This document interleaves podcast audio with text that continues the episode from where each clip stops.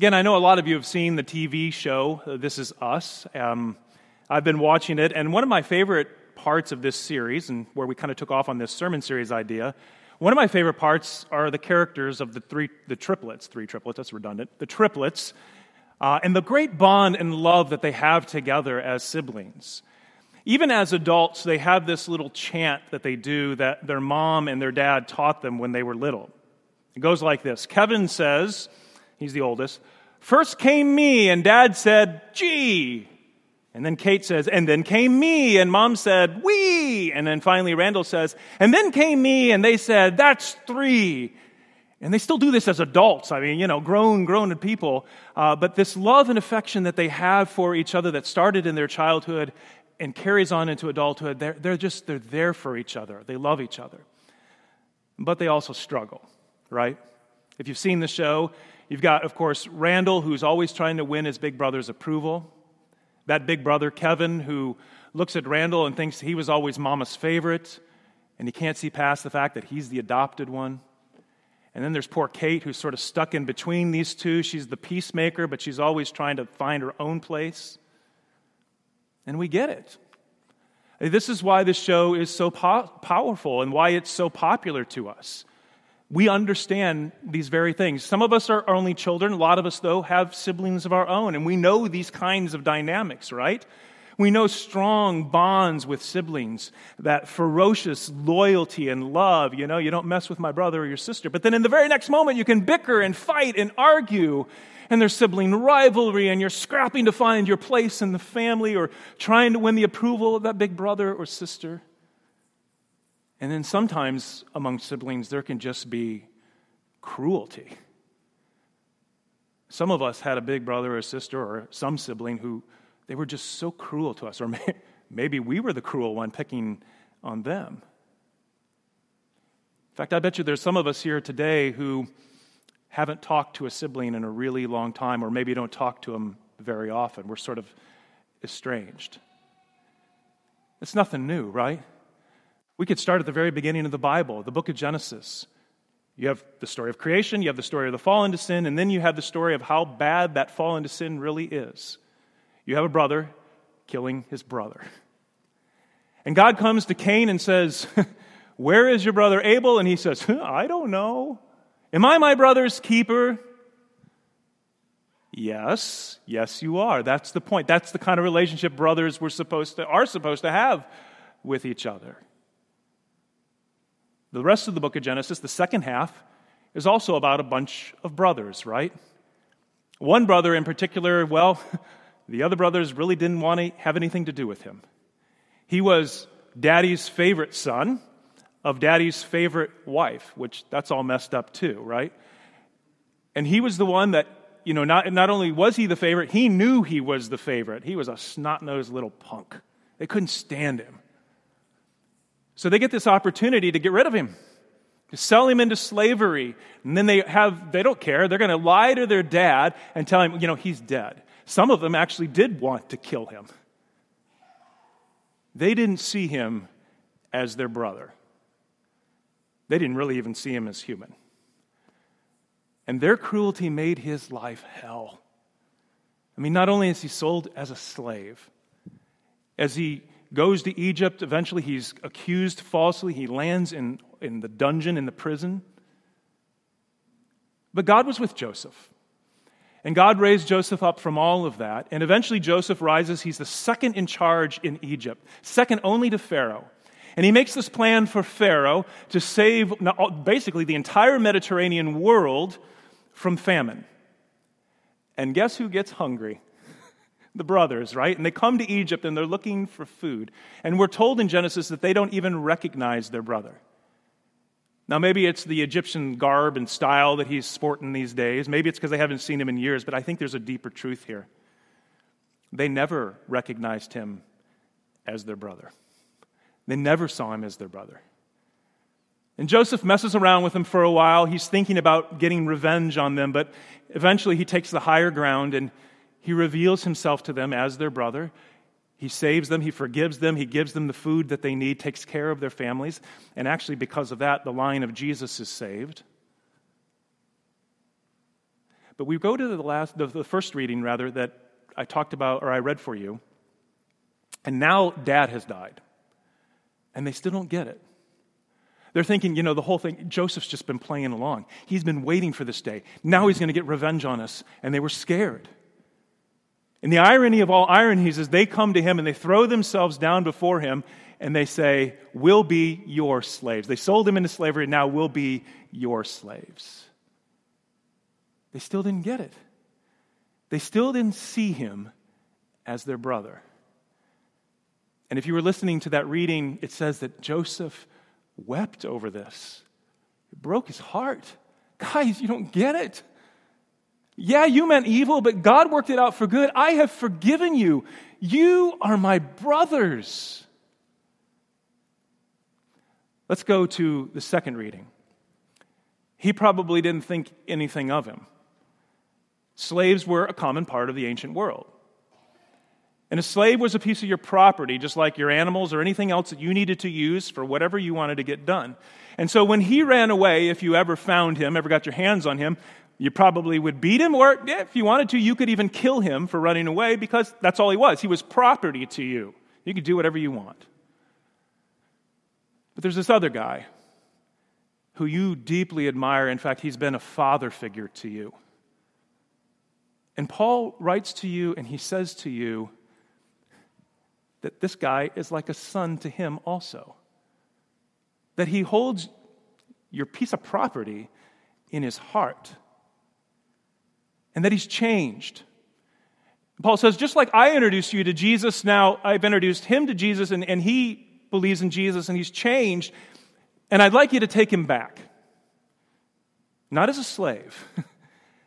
I want you to take him back as your brother.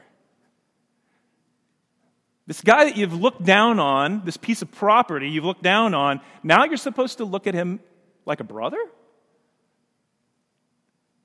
But Philemon must have done this.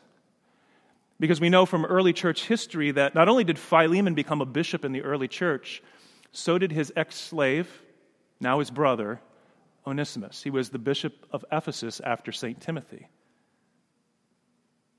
Well, okay, that's great. You know, so the Bible story is ending a happy ending again. What about our lives? What about the person, the sibling maybe, who has so deeply wounded you? They're so cruel, and you're really struggling to forgive. Can you forgive like Joseph? Or can you stop looking at that person as an object to be used, like Philemon was able to do with Onesimus?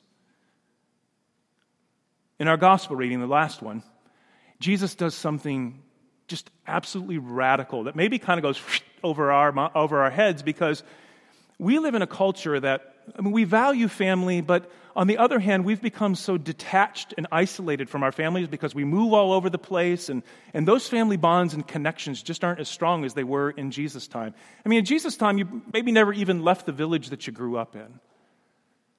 Now, maybe we picked up on a little bit that it seems like Jesus is sort of dissing his mom and his brothers. I mean, when your mama comes calling, you should probably listen, even if you're a grown, grown man.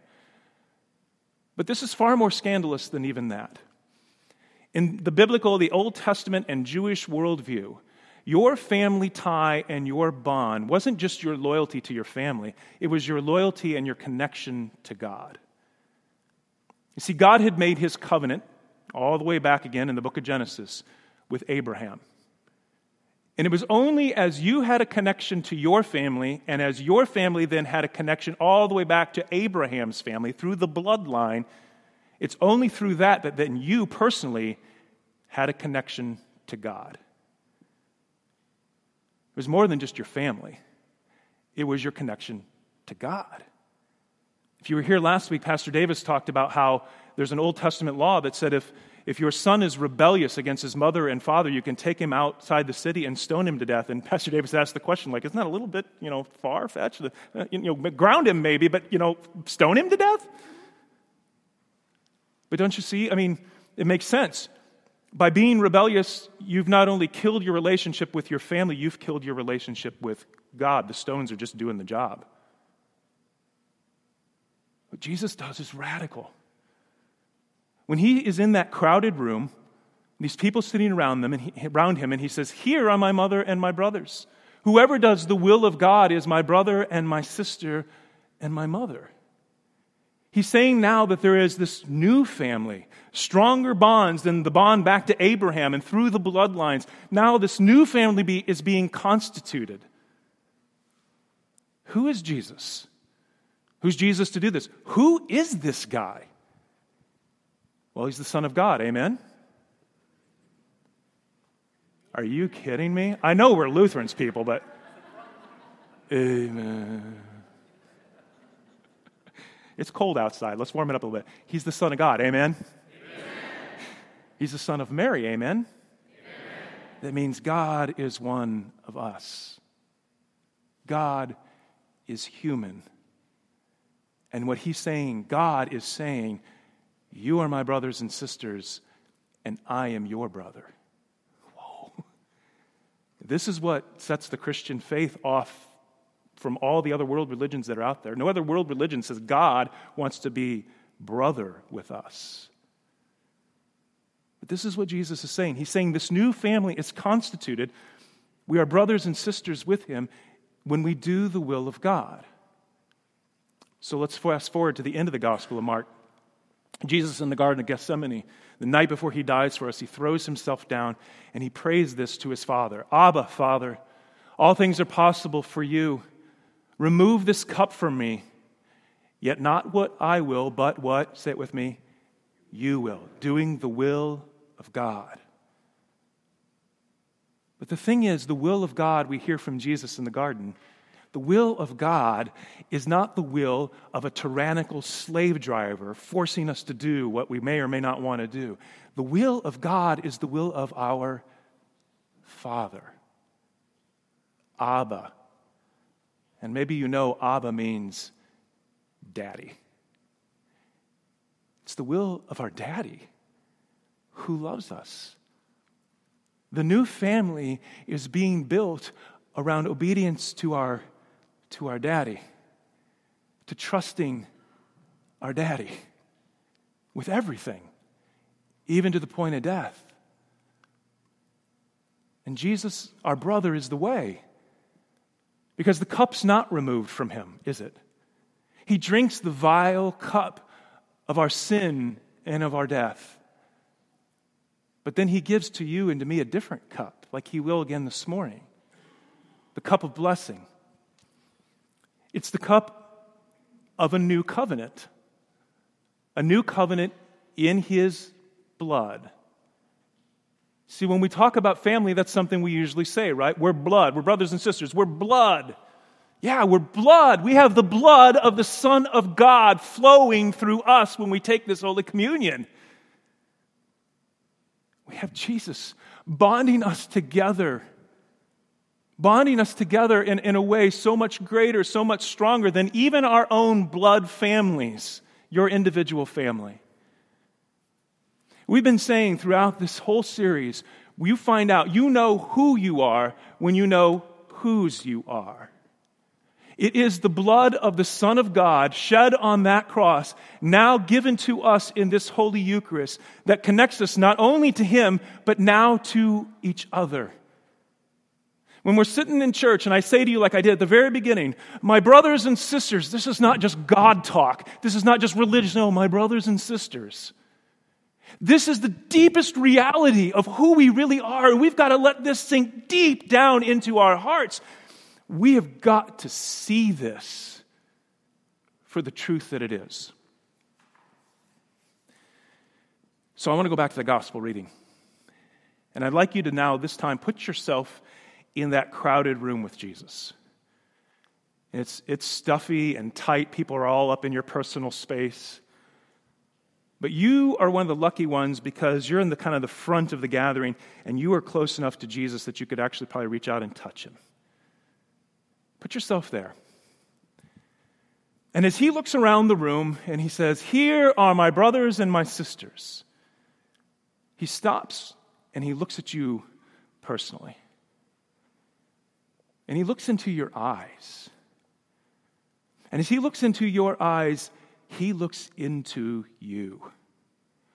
And you can sense, He knows me.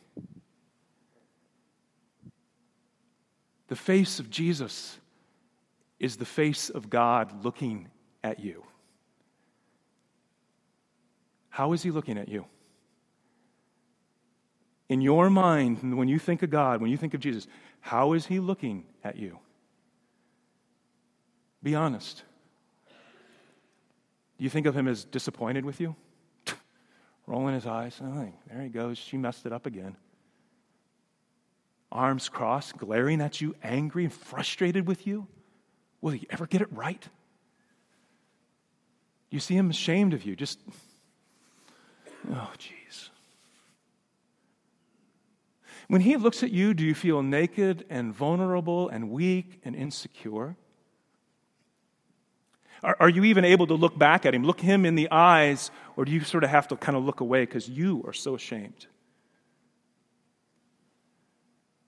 How does he look at you? In your mind, how does he look at you?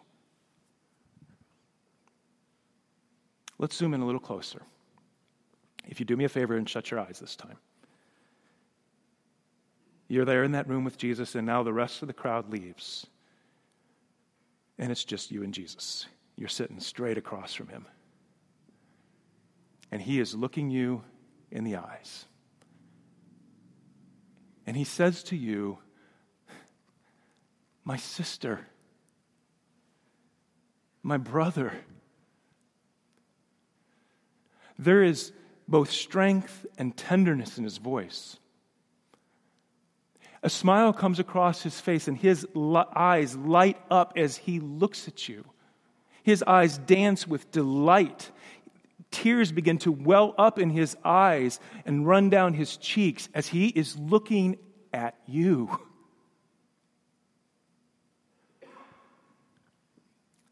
This is how he looks at you.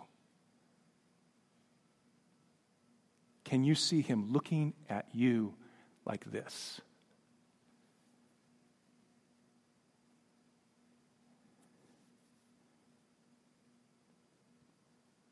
And now we know how we can look at each other. You can open your eyes if you like. When we are struggling to forgive that person who has hurt us so deeply, now we know how to look at them and forgive them the way Joseph was able to forgive his brothers. And if we've been using someone and treating them as an object of our own gratification, now we know how to look at them as a person, as a brother or sister